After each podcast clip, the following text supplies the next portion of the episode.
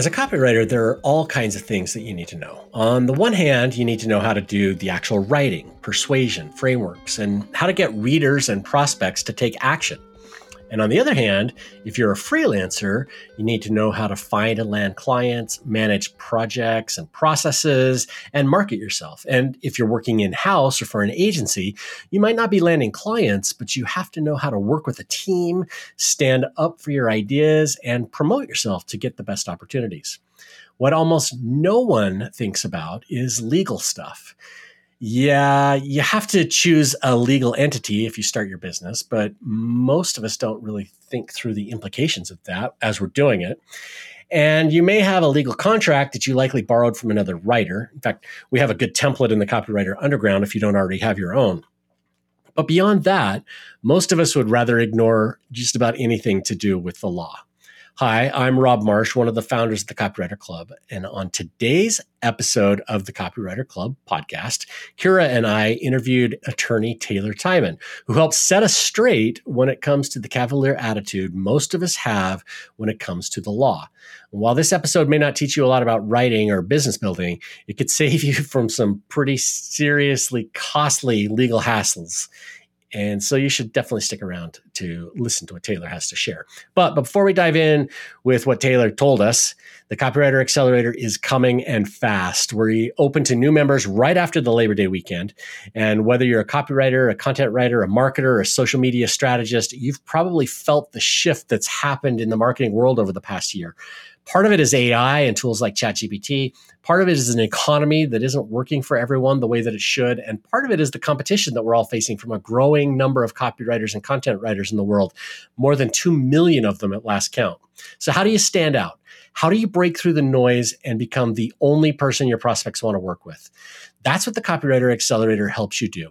It's not a course, it's a group program that you work through with your peers. You'll get strategic direction that you need to build a stronger business. You're going to get coaching to help you think through your messaging and products and prices. And you get support from a group of smart, engaged copywriters who are going through the same program with you.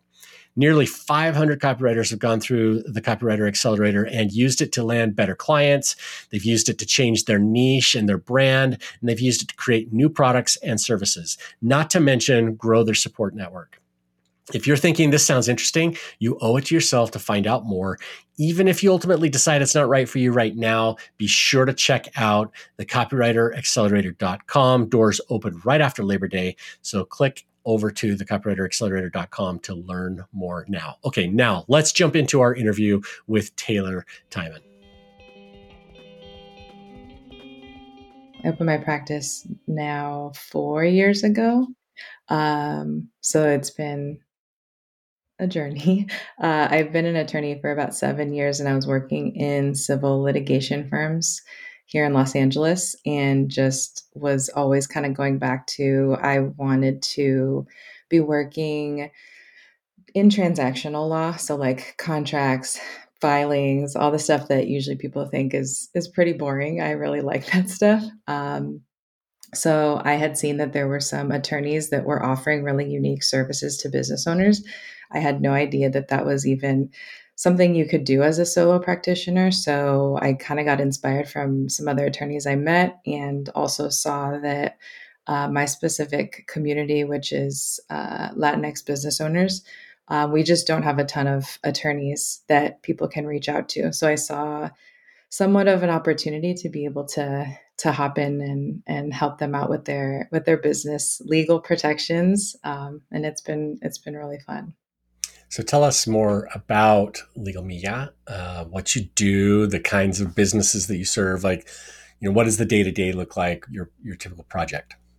Yeah, so we serve uh, majority female business owners, uh, Latinx business owners, uh, BIPOC owned female owned businesses that are either in their infancy or right around like three to five year mark. We'll we'll get businesses coming in finally looking for for legal assistance because they can actually afford it um, and budget out for it.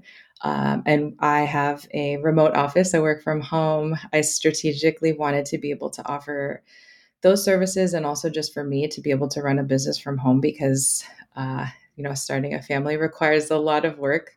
We don't have kids yet, but that's in the plans for us. Uh, so I do mostly all my work from home. We have some co working spots that we'll go meet clients at if they prefer in person meetings, but a majority of our clients are super busy and they have, uh, you know, this is their part time business, or they're a lot of them are moms with kids that need very flexible meeting times. So, uh, yeah, we work from here and and we work with mostly mostly newer businesses. As you've worked with newer businesses, what surprised you the most early on? Um, maybe that many of us like don't know or that we didn't do that we really should have done. Yeah, I think coming in from a traditional law firm atmosphere, I didn't I mean, we're I deal with law every day. So I think I just thought that businesses had a general understanding of legal being important, but after hopping into this arena, I found that like a lot of businesses just didn't have the education around it. Um, and it was a thing that if they did, they were like really avoiding having to deal with it. So that hurdle of, you know, being somebody that somebody felt comfortable approaching for legal help, just asking, and then also presenting information and a lot of education has was a major shift when I first started. I first was just like, how do I let people know I offer these services? And then it became very much like we have to educate a lot on these topics so that businesses even are aware that it's something that they need. So, uh, a question for you, Taylor. I, I, I want to push it a little bit more towards our, our discussion, a little bit more towards our audience. So, we're talking to copywriters, and so often copywriters will you know look at their business and say, "I don't. I mean, maybe I need a, an agreement with my clients, but I don't really worry about bad things happening for for you know for me." And it's probably true most of the time, but like let's set the stage. Like what are some of the things that go wrong in solopreneur you know single owner businesses that an attorney can help with? Yeah so f- may, like number one problem is just payment issues um, and having worked with tons of copywriters ourselves it is I, just the structure of the payment sometimes is a client will try and dip out like halfway through and then they're trying to figure out like well how do i get them to pay me? And when they do come to us with that problem my first question is like where's the contract? Can i see like how you structured it? And if they have no contract then we are all the way back to square one trying to figure out can we enforce something against the client of having to pay? Which is a lot of time a lot of stress. And then you end up paying an attorney for their time to help you try and figure out the problem. That if we had a contract in the first place, we can just kind of jump to it and see what we can do. Um, so payments like number one issue. I would say also uh, intellectual property issues of you know what the copywriter is providing, and then being able to communicate to the client you know what they're creating for them, what they're potentially either keeping ownership of or allowing them to use and use in their portfolio and then being able to have that conversation with the client as well of like here's what i'm giving you. Here's what you now own. Uh, just being comfortable with those intellectual property conversations is another key conversation that we're having with with copywriters and then also just service providers in general because those issues are tricky. And uh, if you don't have any background or knowledge about it copywriters usually have a pretty good sense of like i know i need to know this but it's not always as fleshed out as it as it should be. What are some best practices when it comes to ownership? What what are we supposed to do there? Yeah. So typically, what we're seeing, like industry standard, is copywriters are creating the copy and then they are hopefully charging the client enough to be able to just transfer the ownership over to the client. So they're essentially uh, working for the client, passing ownership to them, and getting paid fairly for what they're providing. Um, sometimes, if we don't have an agreement between copywriter and client, that's not very clear, or it's not clear to the client on the other end if there's no agreement that that material remains copyright uh, owned by the copywriter until it's transferred over to them. So being able to clearly convey that as the copywriter providing the service is really important because if I'm on the other end receiving that service, I am assuming like I just own this and I don't. Uh, but I think also being able to convey that clearly allows copywriters to really stand firm in what they're charging and feel comfortable with what they're charging because the transfer of intellectual property that's like that's ownership of something so being able to confidently say like look i'm giving you full ownership of something i created for you this is why our prices are xyz well, is it possible? I mean, why like, why can't we both own it? You know, I want to own the copy because I wrote it, and then you want to own it because I wrote it for you. But is there, I mean, I'm sure there are a billion problems connected to that, and it's not a 50 50 partnership, it's ownership. So it's different. But can you talk through some of the potential problems when that doesn't go well? Yeah. So, I mean, that is an option too. Um, but then if you own it 50 50, then it's kind of like you, it, it's a marriage. Like you both own 50% of the copy. And if the client wants to go take it and use it for something, they're going to have to ask you for permission and same thing in, in return. Um, so, what I like to see as a copywriter, if they're handing off ownership, they're still retaining a license to use it, show it that, you know, this is a, a website I worked on, or like this is a, a campaign that I helped the client with, um, so that you can still say, like, these are things I've worked on. Um, but client, you know, you can own this. It's you can have 50 50, or if you're the copywriter and you want to maintain the ownership, um, that's also still an option. But most clients are going to want to ideally own it. But if, you know, maybe you're working with a client that like can't afford a ton right now and you're like, all right, maybe I'll keep the ownership until later and we'll transfer it over later. Sometimes we see that with service providers. So I, I don't want to necessarily ask you to write copy or legal uh, wording on the fly, but how would you phrase that? Is it phrased as a right granted to the the creator, or is it um, is it actually ownership? Like, what does that even look like in the contract?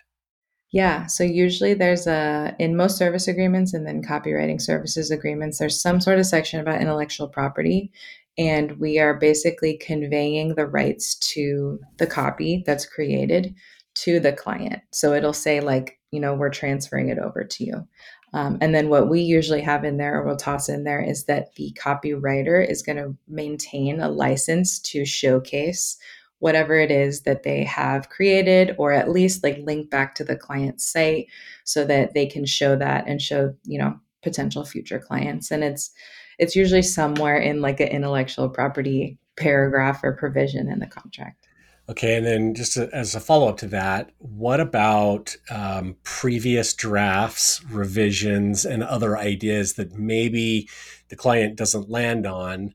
how do you make and i think this is particularly true of ideas as opposed to um, you know drafts because drafts are going to be relatively similar but how do you make sure that those stay your property and the client doesn't assume that hey they presented me 12 headlines and i could use any of these 12 headlines even though it's not in the final product? Yeah. Yeah we can explicitly state that the client will only own like the final product. Um, you know drafts are excluded especially if you're offering several drafts and you know you think that that might work for a different client later. Um, we want to be clear on you know final draft is what the what the client owns um, it does get a little blurry with like ideas versus what's tangible um, so like the idea to go a certain direction is difficult to to protect from an uh, ip standpoint um, but that's where if we have a good confidentiality provision in our contract, client ideally cannot take that idea and then go to another copywriter and be like, "Hey, I we were going to go this direction." Um, but yeah, th- being being really clear about which drafts and which versions also is important. What about uh, like a sloppy handoff? I guess what when does the ownership handoff take place, especially if you have multiple payments over a couple of months of a project? Yeah, we can be, um, usually it's like completion of payment, or if they want to be more specific about, you know, we're doing one handoff of one section if that payment's completed.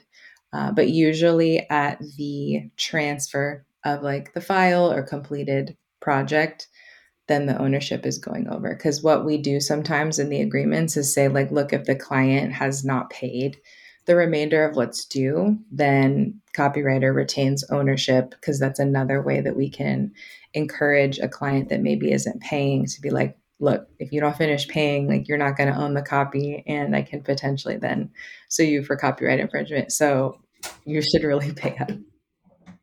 Yeah, I mean, even if you're owning, if it's a larger project and let's say the client does pay maybe like, I don't know, 60% of the project fee, but for some reason you have to wrap up the project and end it i could see them saying well i should own part of it at least is mm-hmm. that a possibility yeah yeah. So what we usually do is draft contract assuming that whole project's going to go through. But if we need to amend or change the contract in the meantime like let's say project just has to end at 60% we would ideally be modifying the contract and then amending it so that both parties agree like look we've both agreed that we're only going to hit the 60 60% mark and from there you know i can take ownership of you know what was created but everything else drafts wise like isn't mine as the client. So we can always amend our agreements, but those have to be done properly in writing because if we're changing something from what we've both signed to begin with, then both parties have to be on board. Both should ideally be signing and acknowledging, like, look, this is what we're changing. So it sounds like we can do pretty much anything we want. It just it's just about putting it into writing so both sides agree. Is that is that right? Yeah. Yeah. Contracts are really cool because you have freedom to do pretty much anything you want that's not illegal. So as long as the other party is on board and they're, you know, down for you owning or 50-50, um, everything's pretty much pretty much fair game, especially with intellectual property transfer. Um, you know, you can have clauses in there that's like if the client is on a payment plan and they don't pay by a certain date, then like ownership reverts back to copywriter. So you can get really creative with how uh, how you want it to to be fleshed out. Okay, so uh, as a follow up to that, then um, I, I, mean, I have a bunch of contract follow up questions, but what are like the the baseline must put it in your contract? We we've talked a little bit about payment terms. We've talked a little bit about IP. Is there anything else that you absolutely need to make sure that it gets into the contract, regardless of whether you know it favors you or the client? Yeah. Um, another huge one that's missing if we have clients or copywriters that are drafting their own contracts is usually some sort of termination or cancellation provision. So if your client is like not giving you what they need or they're just really behind on deadlines and you can't complete what you had promised to, we might want to back out of that agreement. Or if the client is just like a nightmare client and they're making it really difficult, you want some way for you to be able to exit that relationship without the client majorly breaching something. So if we don't have a provision in there, usually we have to be able to show that the client has done something to breach the agreement, which is sometimes tough. Uh, but we want something in there that says, like, look, I can back out if we're just not getting along. Uh, termination, confidentiality is another good one just to assure the client, like, look, if we're working on a project that you're not even announcing or launching for in another year, we want to make them feel good that, like, look, we're not going to be releasing information. Same thing in return, if you're, you know, hopping on calls, showing them kind of your framework, we don't want them sharing, you know, your information with anybody else that they're that they're working with. So confidentiality provisions are are really important too. And then uh, liability, just discussing like who's responsible for what, especially if you are working with a third party that's helping you with something. So, like, if you're helping them implement copy on the website and like website goes down, that's not your fault. You're helping them implement it, but you're not taking full responsibility of like if Squarespace is just down for weeks on end. Um, so, liability is another good one too. One other thing that you didn't mention, but it comes up a lot when we talk to copywriters, is indemnification clauses. Mm-hmm. So usually those show up when the client is asking the copywriter to use their contract instead of the other way around. But it tends to freak people out, um, yeah. for, maybe for good reason. I don't know. Uh, yeah. Should we should we worry about that at all, or or you know, what do you think about that? Yeah, indemnification and liability kind of are similar, not the same, but they they kind of are along the same lines of like who's going to be responsible for what.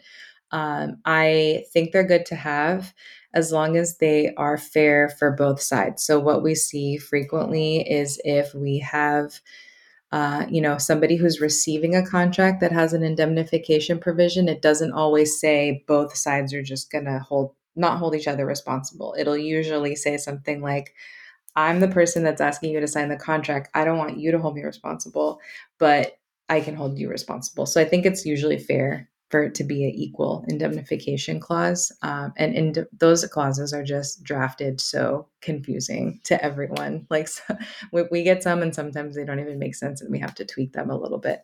Um, but those are usually the ones that people are like, "What is this? What does this mean?" Yeah, I, I, see a lot of people are like, "Holy cow! Wait, if something goes wrong, it's all my fault, and I'm going to have to make them right." Like, uh, yeah, of course yeah. you're going to freak out a little bit when you see something like that. Yeah, yeah, they're pretty pretty standard. What do you think about adding timelines to your contract? Because I add them to all of my contracts, and I'm thinking maybe I shouldn't do that because then I actually have to hit the deadline. Yeah, I think adding timelines could go either way, where, you know, if you are putting timelines in that you're expecting yourself to hit, um, you could always run into a snag where if you're not going to hit it, it could be an issue, but you can always approach the client and say, like, look something's happening you know can we can we push it back? Um, what i do like to see is if you're expecting client to review something review the copy or get you some information that you need at least put them on a t- on a time frame or a timeline so that later you can say like look i promised to complete this for you but like you gave me nothing by two weeks into the the whole project. So at least putting them on some sort of timeline or time frame typically the client's not going to push back and ask you to also be on an equal very strict time frame they might want to know like when you're going to complete it but i generally wouldn't make any promises on like exact dates. Um, and if you have to do that or if they want to do that always put something in there that says like if we need to change it we can talk about it and amend the agreement Okay. And then if it's in an email, though, isn't that still, I mean, it's still a legal document. So if I don't put it in my contract, but in an email to my client, I'm sending the milestones and a timeline, I guess it's still better than putting in the contract. The ideally, if we can have something in the contract about the time just to enforce it because if if we have something later where you're trying to say like look client i asked you for this info two weeks out and you didn't give it to me email technically is not included in the contract okay. so it's hard for us to to incorporate that unless we are in the email specifically saying like we're referring to the contract signed on blah blah blah blah blah kind of creating a paper trail um, but what we typically do is is if the copywriter or service provider has a strict timeline we'll kind of put that in there if it needs to change we tell them like look tell the client if we can if we can amend this or you know revise this can we can we both agree?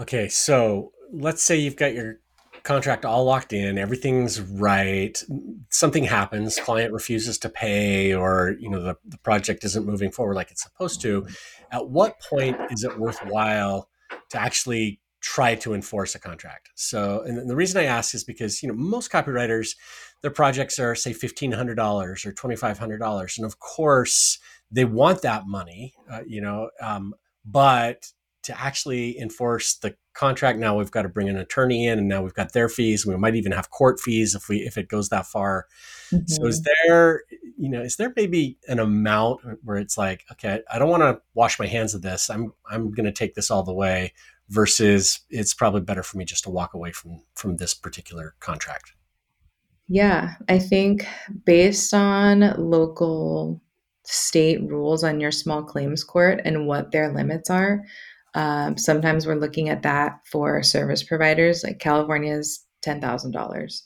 so you have to be asking for damages have to be more than that, or excuse me, less than that to remain in small claims court. And then if they're more than that, then you can go to like actual court with an attorney. Um, so if it is that, you know, 1500 2K, we also want to balance like what hiring an attorney would even look like to review your paperwork. So having the contract in place is important so that you can tell, you know, email the client, mail the client, be like, look, we are trying to enforce this. If you don't pay up, we're going to seek some sort of recourse nine times out of 10, that usually fix the problem because the client freaks out and then they're like, I don't want to get sued. Um, but if we do have to take additional steps, we can look at small claims court if the amount is not enough to get us to regular court. Small claims court is generally pretty inexpensive. So even with a $1,500, $2,000 amount, I sometimes still recommend if client wants to deal with the stress or, you know, having to enforce it on their own, I think it's cheap enough for them to get, if they're getting something back, they're at least getting enough. Um, and then if they don't want to have to take it to small claims court, sometimes we just look at collections because collections will, um, collections agencies will just take a cut of whatever they can receive in return. Um, but threatening legal action or threatening collections a lot of times prompts the clients to just just pay up. Um, but I think definitely looking at how much something is going to cost, like attorney to file a lawsuit is in court is going to probably cost you just immediately somewhere between like 5 and 10k so we don't want to hire an attorney well, for well you might want to yeah, i don't know yeah it's a little although I, I, suppose somewhere between me threatening them and going to court you could also have an attorney write uh, you know a letter right it's saying hey we may do this and that sometimes carries a little bit more authority uh, and might force a payment or force whatever you're trying to do yeah, we we can do demand letters. Um, a lot of attorneys will charge like we charge around 750 for demand letters. So if you're balancing an amount where you're like, I don't know if this is worth it, um, and we can't guarantee that they'll respond to the demand letter, but if we think it's going to work, then at least you're not out like that full 1500 2k you might get something back even though you had to pay you know us to enforce or a collections agency to enforce this is just stressing me out just talking about collecting money. It's bringing I have lots of flashbacks. Um, let's shift and talk about uh, entities and uh, how we should think about LLC versus all the different options. Uh, you know, this is something we've talked through previously on the podcast, but it still confuses many of us. Like, what are we supposed to be? Which one's the best for us?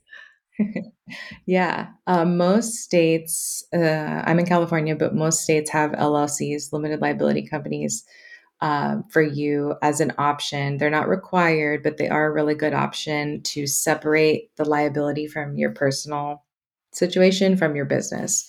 Um, so if you don't have that LLC and you don't have a formal business legal entity, technically your personal assets, personal liability, and business liability are tied together. And if you the business gets sued, they can reach reach your personal assets. Um, so uh, LLCs are typically what we're looking at for copywriters, service providers, unless we have some other thing like we maybe want to become a nonprofit at some point or something like that. We might go in a different direction, but LLCs are usually the best uh, decision just because they give you that uh, legal protection. They're also super flexible and they're easier to maintain than like a corporation or another sort of entity that might have more formal requirements. But LLCs are usually the best. And from a legal standpoint, like I think they're great to hop into as soon as you can get into them. Most clients that we have are really making the decision based on finances, like how much does it cost to run the LLC? from a tax perspective, what's that going to look like? So most people make the decision financially, but legally, I do encourage them, uh, you know, as soon as they're affordable. So while we're talking about entities, um, uh, some copywriters will uh, form a corporation and and elect to be taxed as an S corporation. I think we do that for tax reasons. There there may be some additional financial benefits there. Is there a legal difference between those two, other than maybe the additional filing required every year? The S corporation tax election is an option if you are an LLC or if you're a corporation. So, what you can do is form an LLC and then elect to be taxed as an S corp. So then you're not dealing with the legal requirements of a of a corporation. You're just being taxed as one. Uh, but yeah, that's that's definitely an added benefit if your tax professional has said like, look, being taxed as an S corp is going to be more financially advantageous for you, we can save you money. Uh, but from a legal perspective, if we are an LLC being taxed as an S corp, it doesn't really affect the legal status of the business. Everything still kind of remains the same. Okay, good to know. So I I'm an S corp, and should I should I now take five steps back, which is very typical in my life, to now become an LLC too? Because my attorney recommended becoming an S corp, but now I'm wondering you, if that was the best option. Are you S corp that S corp is a tax election? So do you know if you're you started as LLC or corporation? A corporation. Okay. Um, I mean, you could, what we usually recommend is LLC, but unless you needed to be a corporation for some reason. So some states have requirements that if you're offering like professionally licensed services, you have to go into a corporation. You can't form an LLC. For copywriting services, typically we can hop into an LLC and it's um, less filing fees per year. Like, for example, in California, for an LLC, you only file updates with the state every two years versus one year. Um, tax wise, there's less formalities for LLCs. So it's not terrible to be to start as a corporation. It's just there's more formalities that might, you know, be annoying long term or it might be a little bit more expensive long term to to complete the filings. Okay. Yeah. Well, we'll we'll chat about how we can chat afterwards so I can fix mm-hmm. that. I, I wish there was an easy answer to this though, because it is it's a little frustrating, you know, to to think about okay you know should i be llc should I be a corporation with an s corp election? And oftentimes you'll get varying advice from an attorney versus a tax professional. Yeah. and it, it, feels like there are no right answers but there could be some really wrong answers here yeah i mean in that situation that's that's not a bad thing. The i what i mean i always advise our clients like i'm going to give you the legal perspective on what entity we're recommending but your tax professional will also give you advice and then we have to meet somewhere in the middle and i kind of i don't stand back but i understand most people are making decisions based on a financial uh, perspective of like what's going to save me the most money. So i will tell them like i think an llc is great or you know, hop into an entity earlier than later, but some people just don't have to pay for it. Um, you know, some people do like some people will form a corporation just because it sounds cool versus an That's LLC. Probably why I did it. But like there are benefits to that where if you say like I'm a corporation, like some people mentally will be more impressed by that. So, you know, that does have some benefits. um, but I've had, I've had clients make decisions solely on that too. Like they're only hopping into an entity because they are like content creators and they want to be taken more seriously. So they are immediately forming like a corporation. And I'm like, you don't need that, but if you if you want it, you can have it. I am very impressed by your corporation. I just wanted to impress you, Rob. So yeah. that's why I was like, it's got to be a corporation. It's got to be. I mean, they, they sound they're very impressive they they sound impressive. the, yeah, the big, uh, enormous companies that we that we all run from from our offices. Okay, so we've talked a little bit about contracts. We've talked about entities. What are some of the other legal considerations when it comes to running businesses that we need to be thinking about? Um, yeah. I, I mean, I, I have some that I, I could mention, but I'm I'm leaving it open because I would love to hear what you think is most important.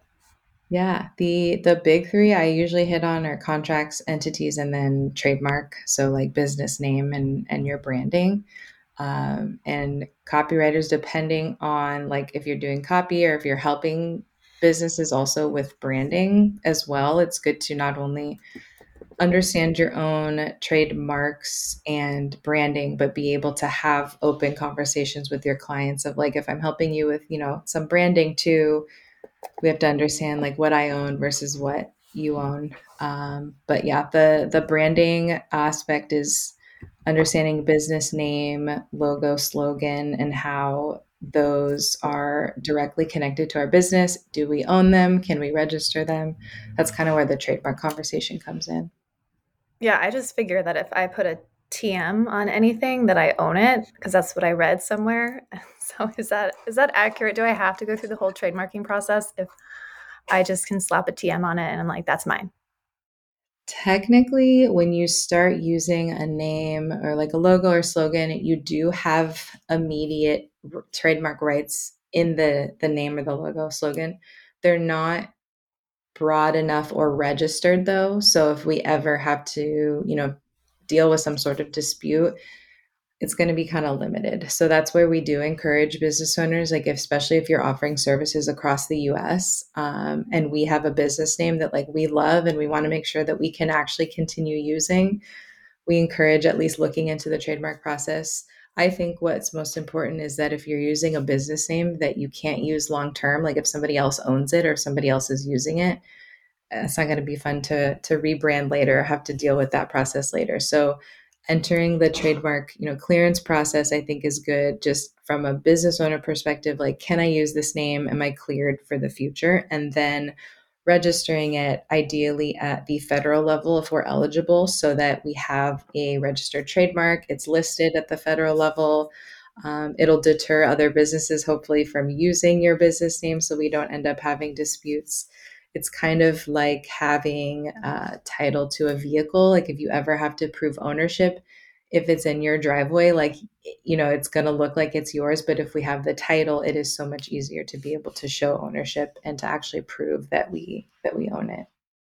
And what are some typical costs for this kind of thing? I, and I imagine, like, you know, if my, if my business name is Kira Hug Media, there may not be that many people that want to take it. But for something that's maybe got a broader name, like the Copywriter Club, uh, obviously we, we want to have a trademark there that's registered.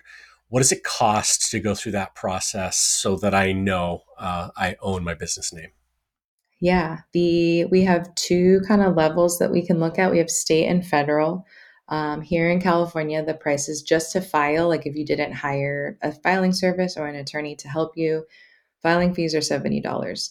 At the federal level, if you do it on your own, you're not hiring any help, filing fees are $250 uh, per class of goods and services. So let's say you want to protect your copywriting services and that's all you're offering, um, and you go to file with the trademark office, you're probably only going to fall into one class if you're a copywriter that also selling apparel and then you're doing like maybe some consulting on the side we might be falling into a couple different classes so the the filing fees could could rack up there. Um, but bare minimum we're paying usually around like 70 to 100 at the state level and then federal level 250 and why would we want to do a state registration as opposed to a federal registration? When would when would you differentiate between the two the state level, we're usually looking at state level if your services don't go outside your state. So to be eligible for federal level, you have to show use in commerce, meaning you're selling your services outside of just your state. So if we're like a local barbershop or like a nail salon in I Minnesota and we never are going outside of our state and we want to protect, we can look at state level protection if we have an online e-commerce or we're a copywriter that we're serving clients outside of just our state then we can elevate it to federal level protection which is going to get us protection in all 50 states not just our individual state which if we can get federal and we're eligible for it i usually recommend that.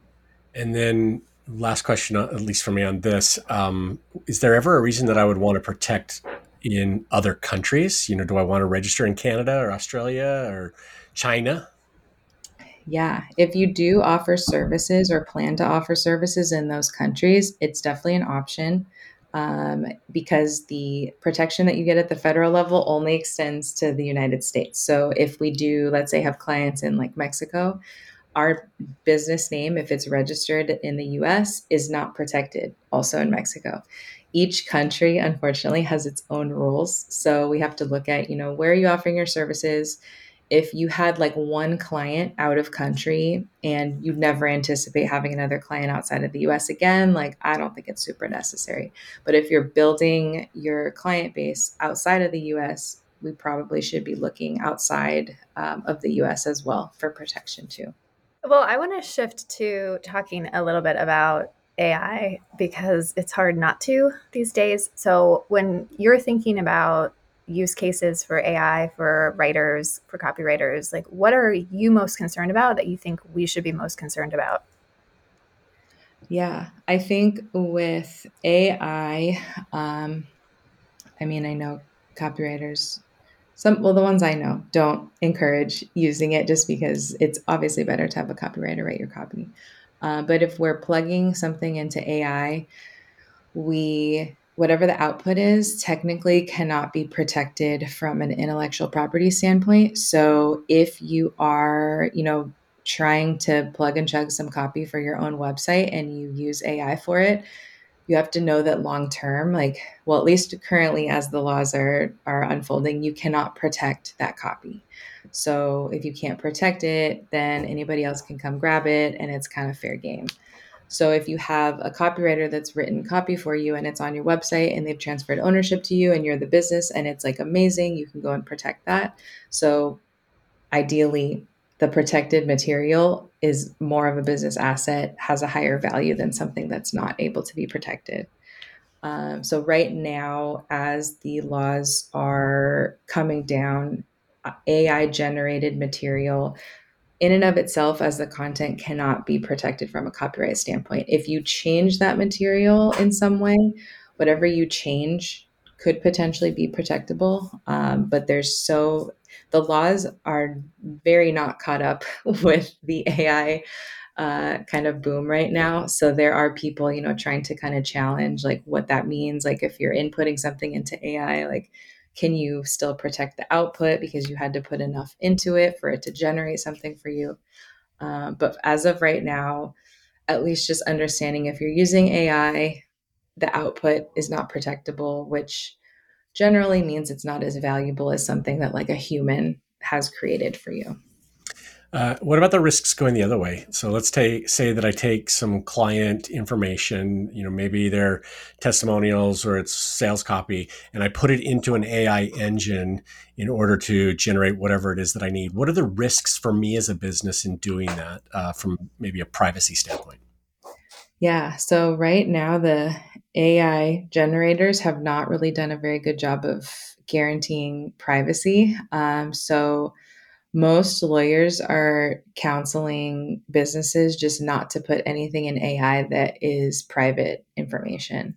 Um, so if you have, you know, a client testimonial that you want reworded, um, that could well, there could other there could be other issues there from a copyright perspective. But if it's a testimonial that's public, that's not really private information. If you're taking clients like very private information to generate into AI, generally not recommended right now just because the AI platforms have not come out and made it super secure yet. Um, so that's kind of where most lawyers stand right now is like don't put private information into AI, even like your own private information, because they haven't made it very clear how they're collecting that information and what they're doing with it. So um, maybe as a as a test um, idea or test case around this, the internet went kind of crazy this week because it became apparent that Zoom uh, is basically letting everybody opt into total uh, use of anything that's done on a Zoom call. So, as a sole proprietor, if I'm using Zoom to communicate with my client and they're sharing that information, mm-hmm. am I mm-hmm. assuming some risk there? As well or or is that because they're sharing it the risks is on them? Like what does and i i know you're, you're probably going to say we don't know yet because the lie isn't settled but uh, this is something that's worth worrying about if, yeah. uh, you know, if clients get upset.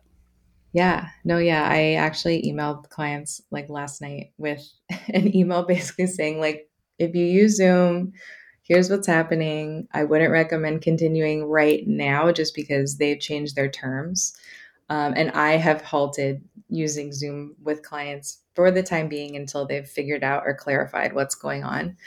Um, if you owe a duty to keep client information private, then we could actually have some issues where you can get in trouble even if you have them on a call and they're inputting like or if you're just talking about things. So like that's why we have a duty to keep client information confidential. So i'm not even allowing zoom calls because i don't i don't know what they're collecting and i don't know what they're doing with it right now.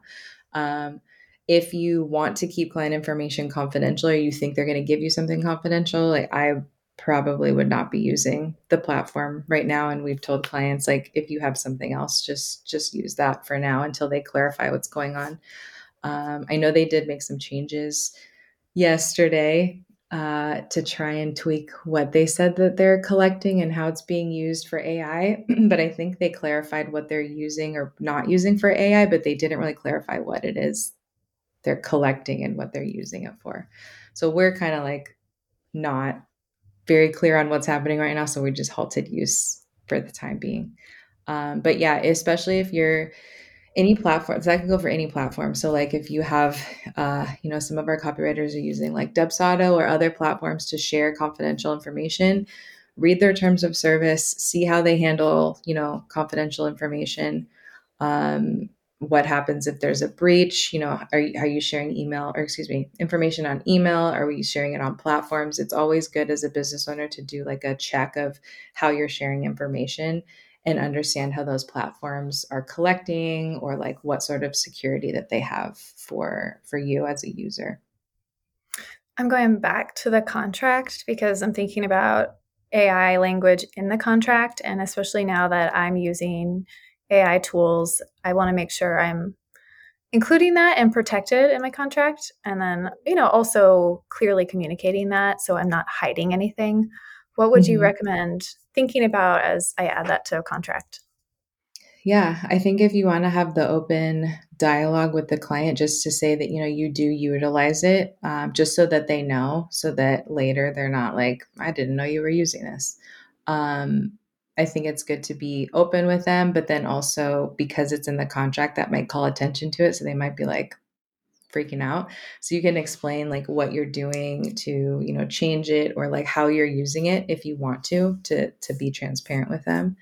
Um, but to my understanding, there's no like requirement that you have to tell them that you're using it. So if you want to be open and transparent, you can you can let them know just so that if they like generate the same thing and are like are you using ai at least you you've told them ahead of time. Yeah i mean i want to be transparent but not i don't want it to be front and center. So then i'm thinking well do you just add all the tools you use in a section of your contract just to show that like there to send the message i use many tools. This is just one of them.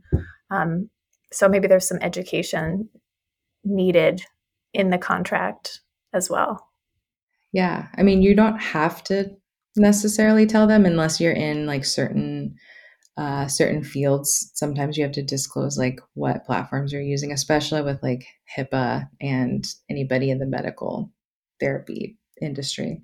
Um, but yeah, being, I mean, open and transparent with them is also can show that like you're understanding and aware of current technology and you're using it. And i think that also gives you a benefit as a copywriter of like you're you're not like just completely ignoring everything that's going on with ai and you're you know using it to your to your advantage. But you know you know your your clients best so either disclosing or not disclosing to them.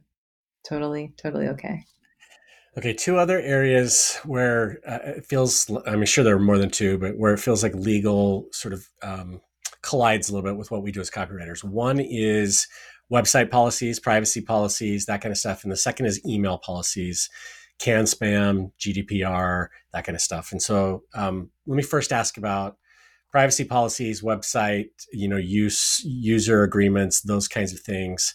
How critical are they um, to to have to use? Are we putting ourselves at significant risk if we don't have privacy policies or if we're not advertising that up front so from the perspective of just being a business owner and on your own website privacy policies are required terms and conditions are highly encouraged um, and then having potentially other policies on your site could be important but privacy policy is the big one that's required. Um, when you're going to potentially help with a client like if the client needs assistance with that that's where i tell our clients especially like copywriters web designers like you are not responsible for that legally. They need to go talk to an attorney but it's good to have the knowledge of what so you can have the conversation with them of like here's what you know we generally know is expected um, especially if you're helping them with copy for like anything in medical financial legal um, you want them to be the ones responsible for like if they're breaking a law or like if they're pushing it too far or need a disclaimer they need to be responsible for that you're just you know helping them create copy around the topics or the subject um, so from the service provider perspective i think it's important to know and understand like a, a good idea of what you need, but also have the conversation with the client like, look, I'm not a lawyer. I'm not going to tell you what it is that you need. I can't tell you what the local rules are, but here's what I know that you usually need. And like, here's places I would suggest like grabbing that or like, you know, maybe finding it. But I tell our clients that deal with this type of stuff, like, do not draft anything um, you know, even if they ask you to, like that can put you in a situation where you could potentially get sued later for like having drafted a privacy policy or something like that. So copywriters specifically should never write a privacy policy. That's that's but we want we want to have them on our own websites that are that are written by a, a competent attorney. Yeah. Yeah. Ideally like also like we understand like business budgets are not uh, always going to be able to afford like an attorney drafting every single thing, but like ideally having an attorney draft your privacy policy so that it's on your website as the service provider. And then if you're counseling or guiding clients on like what you need, what they need on their website, just being able to have the conversation of like, look, this is what we think you need, but you need to go talk to an attorney. And once they come back and tell you what you need, like we can, you know, maybe help you place it or like figure out where it needs to go. But um, copywriters i just tell them from a liability perspective like don't don't draft that stuff so because we're chatting on a podcast i saw i think a, an article on your site about podcast legality so as podcast hosts um, and people who frequently speak on podcasts what should we think about legally that we probably aren't yeah um, mostly podcasts are like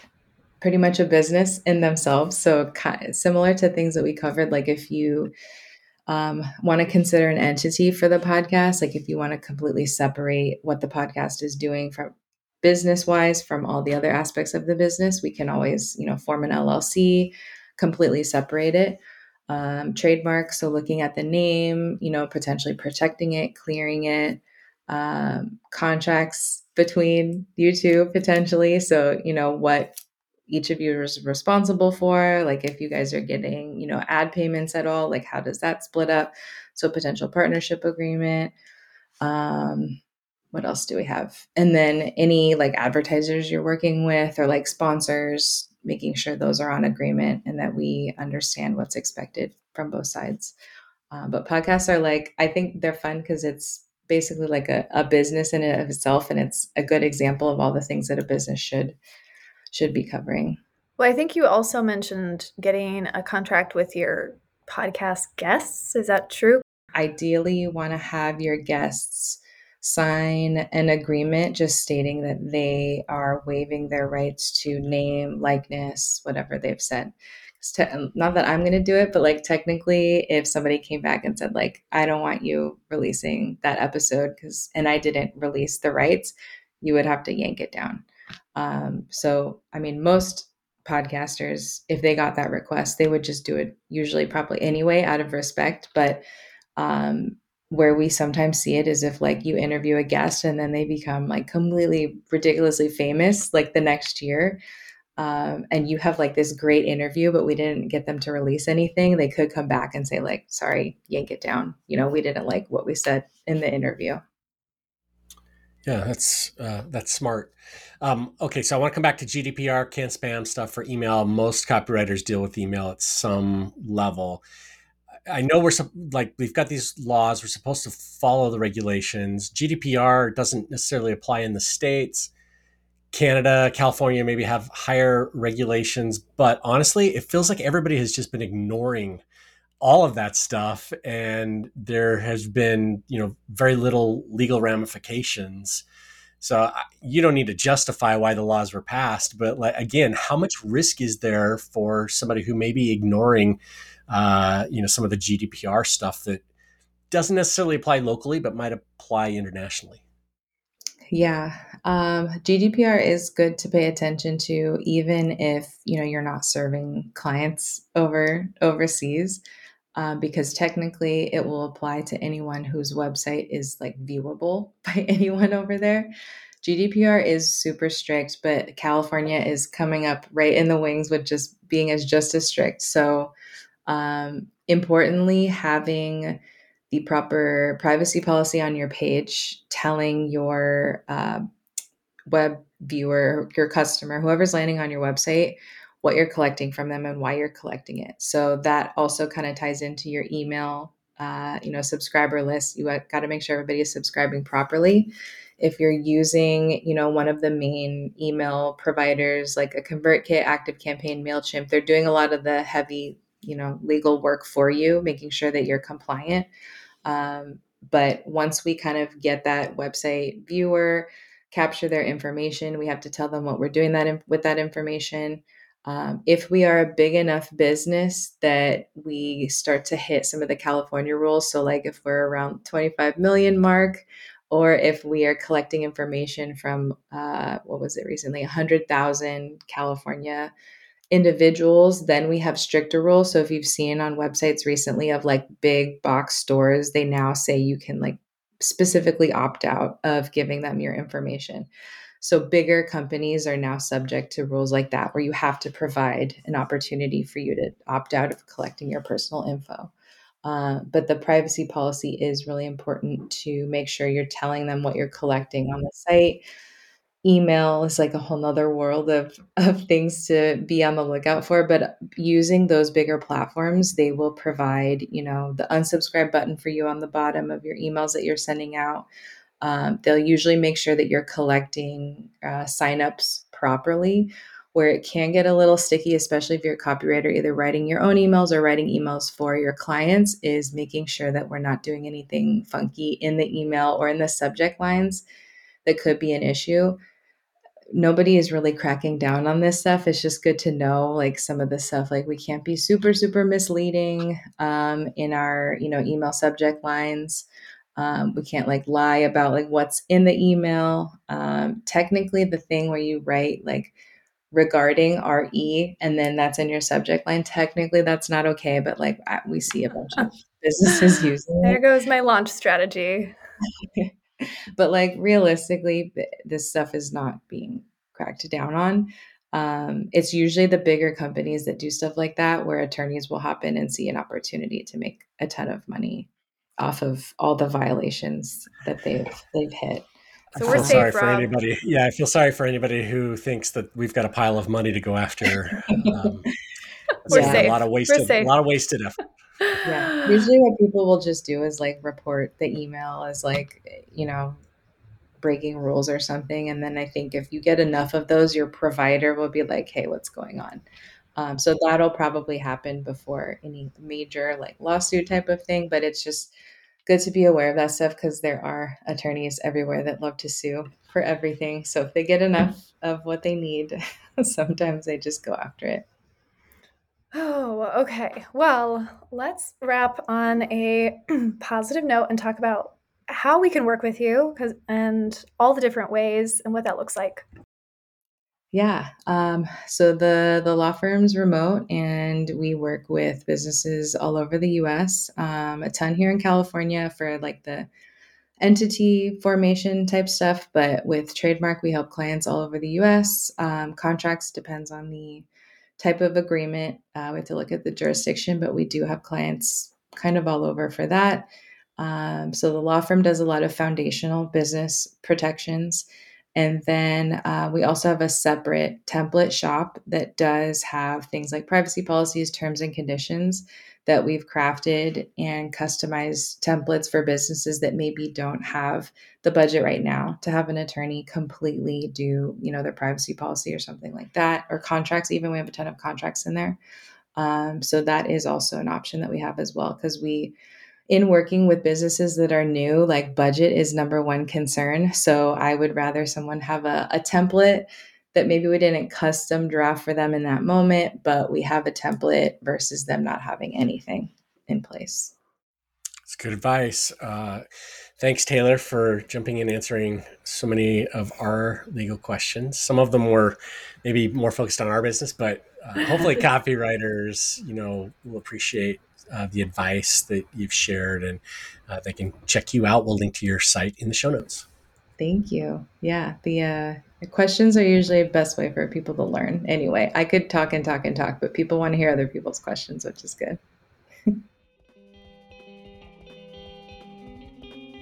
That's the end of our interview with Taylor Tieman. I want to expand on a couple things that Taylor mentioned and that Kira and I were asking about, specifically why we may need the help of an attorney. I'm a typical copywriter. I would push this stuff off to the very last possible minute. Uh, you know, maybe we get help, like we mentioned, when we're establishing an entity. Maybe you use a tool like LegalZoom or some online uh, legal help, but working with an actual attorney can can pay dividends, especially when it comes to things like making sure that your contract is set up so that payment is actually going to happen, making sure that you're protecting your intellectual property. That's uh, huge. And if you have uh, you know a framework, if you have a business title that is unique to you, uh, even your own name as as a business title, um, but you know, however you you want to be able to protect that. And this stuff is a big deal. Uh, it's the kind of stuff that you shouldn't wait three or four or five or ten years until it becomes a problem. You want to, if at all possible, do it now. You know, we we talked a little bit about that intellectual property clause. Taylor mentioned something really specific, and I think is really important. That is, you can't protect ideas. Uh, ideas are not protectable, but headlines, leads, uh, you know, our approach, our look, our feel, the elements that make up our brand are protectable, and those are the kinds of things that we want to do. So we don't necessarily need to worry about, you know, if I share an idea or you know somebody's going to copy the idea. Um, that stuff you can't protect anyway. But when we, when it comes to intellectual property the specific to you, frameworks, the way that you work, the way that you talk about your work, that stuff can be protected and is definitely worth um, making sure that you do that. Also, you know, we we talked a little bit about uh, email as a contract. Kira briefly mentioned this. You know, I think there's this idea out there that as long as it's spelled out in an email, that's as good as a contract. And while it's certainly better than nothing, it is not as good as a contract. And so you need a legal agreement to spell out, you know, when you're going to deliver things, when the client is going to pay, what they're going to deliver, how, uh, as Taylor is talking about, you know, how you split up, who owns what, uh, what rights do you have to, you know, use the final product that you've given to your client in your own marketing? And it, it's just important to have that.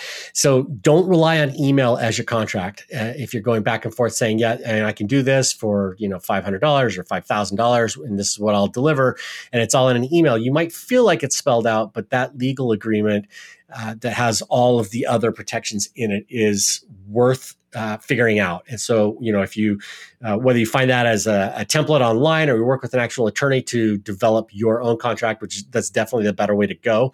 Um, it can be a little bit expensive. And so maybe a template gets you through the first few months until you can actually afford to do that. Do it. You're really protecting your individual assets here. And, you know, when you have a company set up that's that's different from you from your own entity. So you know as we talked about llcs or corporations or s corps when you do that you're basically protecting your personal assets from uh, from anything that might happen with your business. So let's say, as a, a copywriter, you you make some kind of a mistake. You make a claim uh, about a product that you're writing. You're for whatever reason, your clients uh, agree, you know, or they they sign off on it, and of course, that should absolve you from from any kind of liability, but it doesn't. Uh, they come back and say, "Wait, where did you get this thing? You know, we've had to, you know, issue refunds, or we're being sued because of this thing." If you have yourself set up as a company and you're not just, you know, a copywriter writing out of your home and everything's going into your personal bank account and all of that, you have some protection against those legal ramifications. They might be able to take assets out of your company. So if you've, you know, if you've got a little bit of money in a business bank account, they might be able to get that, but they won't be able to take your home. They won't be able to take you know, your individual assets, um, especially if you've got an attorney that can back you up. Now, obviously, it's not as clear cut as that. And so having a good relationship with an attorney that you can call on when you need them is important. But you want to make sure that you're putting this stuff into place. Your legal agreements, your uh, your company entities, making sure that those papers are filed with your state, with your uh, with your your government, so that that stuff uh, is is taken care of. We talked a little bit about AI copy and the fact that it's really up in the air what's protectable. Just last week, as I'm recording this, uh, you know, a week before it the episode comes out, there was actually a uh, the first lawsuit that went through the federal courts in which the government is saying that AI generated assets are not protectable right now. Uh, that something that is not created with uh, individual inputs is not protectable. And so, just, you know, that's the very latest that's been happening there. Uh, just be aware of what's happening with AI if you're using that in your business. And of course, all of us should be using the tools as best we can, but make sure that you're using them in a way that protects you and your clients, that you're not necessarily turning over uh, copy that's generated by a, an AI tool and representing that to the client as something that they can own and protect. Because uh, right now, the government is saying it cannot be, and we don't want to be uh, in that position with our clients. then finally, we talked a little bit about privacy policies. Taylor recommended we do not write them ourselves. And that, of course, is really good advice. There are some online generators that might be able to help you write your own, but I wouldn't even use those to provide them to your client. Make your clients go to an attorney or or develop that on your own. But I, I've seen a ton of copywriter websites that do not have privacy policies and they are required they are uh, something that all of us should have and if even beyond the legal protections that it offers, it's a trust signal that Google looks for. So when Google is looking for copywriters to promote in its uh, search engine results, one of the trust factors that it's looking for is a privacy policy. And if you've got one on your website, that's just going to help Google know that you are a professional, that you are an expert, that you actually do the thing that you do, and that you've got things like terms and conditions, privacy policies in place. So think about doing getting those if you don't already have them in place uh, for your business. So I'm rambling on and repeating a lot of the stuff that Taylor said. Uh, we want to thank Taylor for joining us and diving into the details of the law and how to protect your business as a copywriter. If you'd like to connect with her or find out more about her services, her Instagram handle is Legal Miha, and we'll link to her website in the show notes so you can check them out there. Just a quick reminder before we close, the Copywriter Accelerator is coming. Go to the copywriteraccelerator.com for more details now so that you'll be ready to grow your business in the coming year. 2024 is not very far away. And if you get through the accelerator, you'll be ready to hit the ground running. Check it out, the copywriteraccelerator.com. That's the end of this episode of the Copywriter Club podcast. The intro music was composed by copywriter and songwriter Addison Rice. The outro was composed by copywriter and songwriter David Muntner. If you've enjoyed what you've heard, please visit Apple Podcasts or wherever you listen to podcasts and leave a review of your, the show. That helps other listeners find us and lets us know what you think about what we're sharing. And also be sure to check out our other podcast about artificial intelligence and how copywriters and other creatives are using it to get better at what they do. That's at AIforCreativeEntrepreneurs.com, as well as on YouTube and wherever you listen to podcasts. Thanks for listening, and we will see you again next week. Copywriters coming together to help the world write better, copy and make more money. Kira and Rob's copywriters Club can make you lots of money.